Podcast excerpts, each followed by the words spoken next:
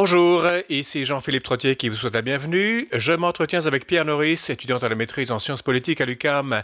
Il nous dresse le portrait de Napoléon dont la France commémorait hier le bicentenaire de la mort sur l'île Sainte-Hélène dans l'extrême sud de l'Atlantique. Cela dit, avec les vents contraires qui prétendent corriger ou effacer les pans entiers de l'histoire, quel regard devrait-on poser sur ce grand homme et au-delà, sur toute grandeur du passé? Mais tout d'abord, Édouard Chatoff nous offre sa chronique Foi et Culture. Il profite du temps pascal pour nous parler de l'ascension. Il le fait comme s'il s'adressait à un non-chrétien ou à quelqu'un du moins qui n'a plus de culture chrétienne. Edouard, bonjour. Bonjour. Écoutez, on prend un peu d'avance parce que l'ascension cette année, c'est le 13 mai. On a un peu d'avance, mais comme c'est votre chronique toutes les deux semaines, on profite de votre présence, de votre passage aujourd'hui sur nos, à, l'émission pour parler de l'ascension. On avait fait ça il y a déjà deux semaines et pour la résurrection pascale, évidemment, pour comment parler de ces questions fondamentales qui sont le cœur de la foi chrétienne à des non-chrétiens ou à des chrétiens dont le, dont les concepts se seraient un petit peu euh, évaporés. Donc on, y va pour l'ascension? Oh Oui, euh, on y va pour l'ascension. Il faut juste dire que quand on essaie d'approcher de ces choses, euh, il faut peut-être faire un geste en étant croyant ou non croyant, athée ou un peu oubliant le chemin des communautés traditionnelles chrétiennes c'est que euh, il ne faut pas essayer peut-être rentrer Dieu dans nos concepts, même si on peut peut-être avoir les doutes euh, mhm. sur même l'existence de Dieu, mais s'ouvrir à une nouveauté qui peut nous surprendre, c'est-à-dire être ouvert au dialogue et au questionnement, et pas juste euh, chercher les citations à nos concepts que nous avons déjà établis, et ce qui nous manque, c'est juste quelques lignes de l'écriture ou de la tradition. Vous avez bien raison, Edouard, sauf qu'on a 20 minutes, même pas, et vous et moi ah, au micro. il faut quand même parler de certains concepts. Tout à fait. Évidemment, l'expérience personnelle est la première, mais bon, il y a le mot et la chose tout le temps.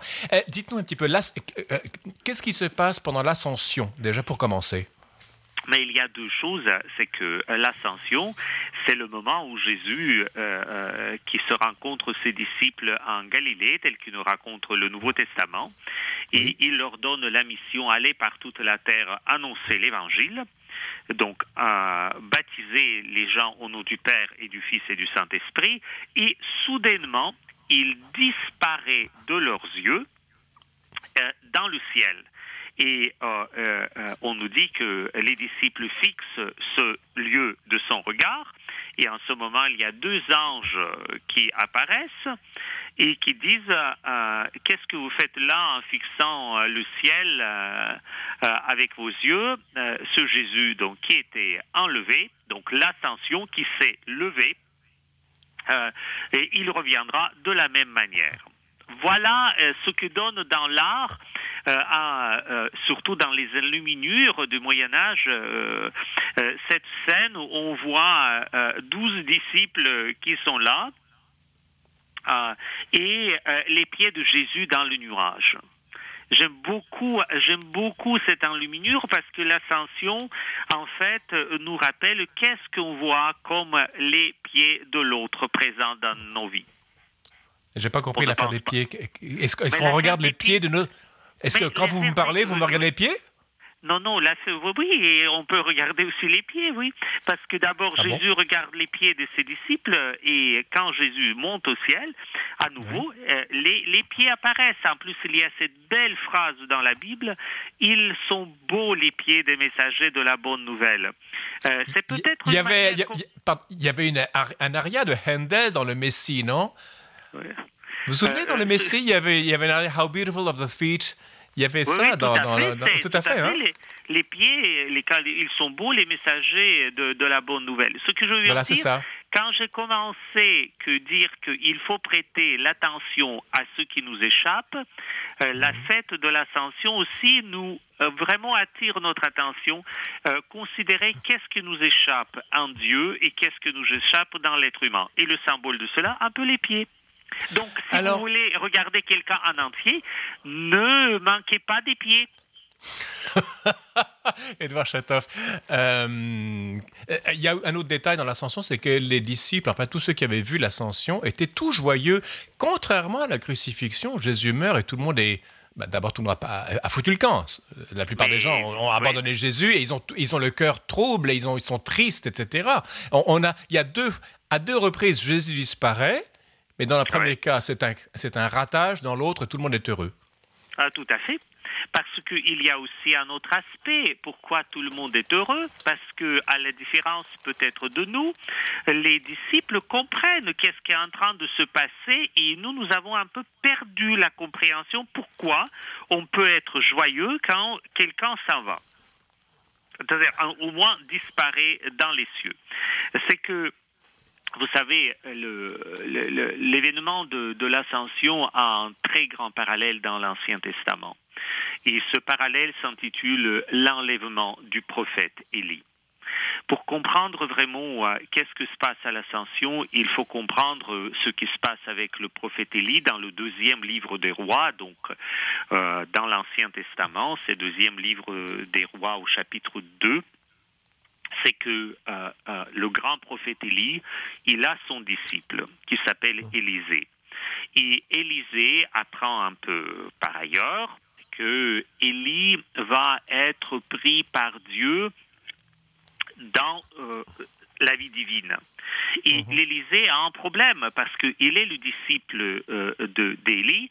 Il veut avoir la grâce que Dieu a donnée à Élie.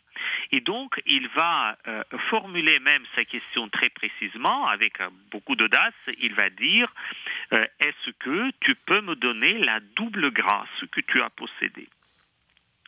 Euh, il ne demande même pas pareil, il demande le double.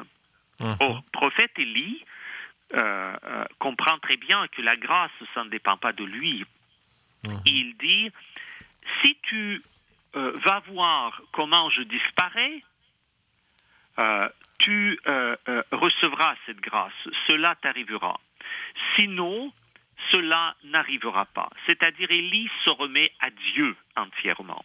Et ce qui va se produire quand Élie va disparaître dans le tourbillon de feu, Élisée va voir cette scène et donc il va comprendre que Dieu lui fasse voir cet événement. Donc, il y a le moment d'espérance, de joie qu'il va avoir cette grâce. Et il va, après cette scène, descendre, prendre le manteau d'Élie, frapper la rivière. Et, euh, la première fois, rien ne va se passer. Il va invoquer le nom de Dieu, frapper à nouveau la rivière et la rivière va s'ouvrir. Euh, donc ça, c'est l'épisode de l'Ancien Testament. Or, ce qui était en jeu, que c'est que euh, Élisée demandait non pas seulement même la grâce de Dieu, ce qui est déjà très bien, mais il a demandé le surplus de la grâce pour lui.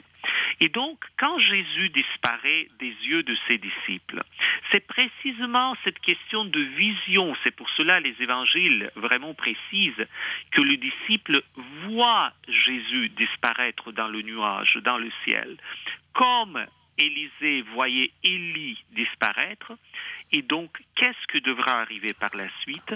On devrait recevoir le surplus, la plénitude, même l'abondance en surplus de la grâce que Jésus donne.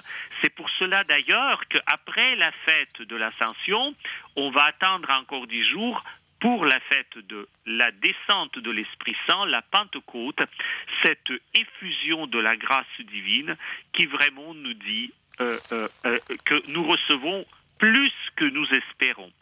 Alors il y a justement, pardonnez-moi Edouard, mais je, j'ai toujours une question à laquelle personne n'a jamais répondu.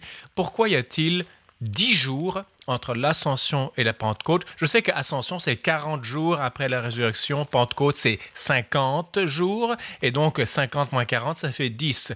Qu'est-ce qui se passe pendant les 10 jours entre l'ascension et la Pentecôte? Et pourquoi 10 jours? Ah, pourquoi 10 jours? Parce que d'abord, entre la Pâque et l'ascension, il y a 40 jours. Oui. Et 40 jours, c'est le période de sortie nécessaire d'un état précédent et rentrer dans un nouveau état. Effectivement. C'est-à-dire avec la fête de l'Assomption, on est préparé comme s'ouvrir à cette descente de la grâce et on va attendre dix, jours pour que ça arrive à la fête de Pentecôte, la fête de Shavuot, euh, dans la tradition juive, quand la loi était donnée au peuple juif. Vous savez, la fête de Pentecôte, c'est la fête juive où eh, il y a le don de la loi sur le mont Sinaï.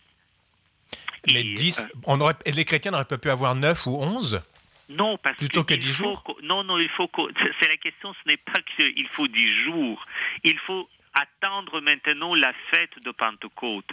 Le chiffre est important, c'est le 40 à partir de Pâques jusqu'à l'Ascension et à partir de Pâques jusqu'à la Pentecôte. Et la différence va faire dix jours.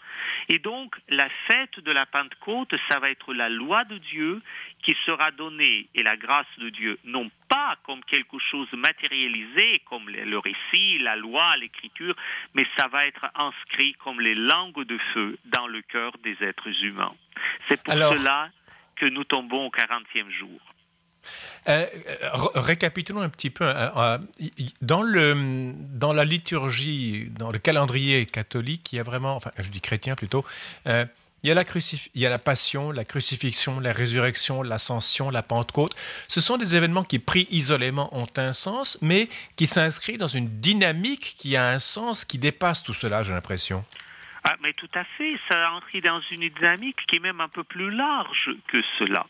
Parce que euh, euh, si on parle de, donc, de la crucifixion, résurrection, ascension, euh, Pentecôte, il faut aussi ajouter au moins deux événements, un événement avant, mmh. ou deux événements avant et un événement après. C'est-à-dire, c'est la création, mmh la chute, mhm.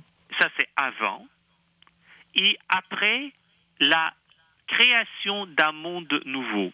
Parce que la crucifixion, la résurrection, l'ascension et la Pentecôte n'arrivent pas comme les éléments isolés dans la vie du monde et dans la vie des êtres humains. Ils mhm. nous révèlent le descend de Dieu qui aime le monde et qui crée le monde qui a créé et qui continue de créer le monde dans sa bonté et beauté, dans la vérité. Mais ce monde peut être tordu, et dans ce cas, il y a aussi la crucifixion, la résurrection, ascension et la Pentecôte, mais ce n'est pas la fin de l'histoire, ce n'est pas le happy ending qu'on aime bien dans, le, euh, euh, les, euh, films de Walt Disney. C'est le début de nouveaux chapitres qui nous ouvrent à la création nouvelle. Et c'est là aussi, il y a une tension qui existe dans la réflexion croyante ou non croyante c'est que nous voyons aujourd'hui très souvent tous ces éléments d'une manière utilitaire. Ça devrait servir à quelque chose. Tandis que si on replace la crucifixion, résurrection, ascension et Pentecôte entre la création et la création d'un monde nouveau, nous mmh. commençons très bien. La question, ce n'est pas l'utilitarisme de, euh, des événements de nos vies, mais la création de la communion entre Dieu et les êtres humains et les êtres humains entre nous, au-delà de tout utilitarisme, si nécessaire euh, euh, peut-il être. Il y a deux semaines, en parlant de la résurrection à des non-chrétiens, ou en explicitant un petit peu la, la question, Edouard Chatoff, vous avez dit que tout cela était ancré dans une expérience personnelle humaine. Nous vivons tous des crucifixions et des petites résurrections aussi.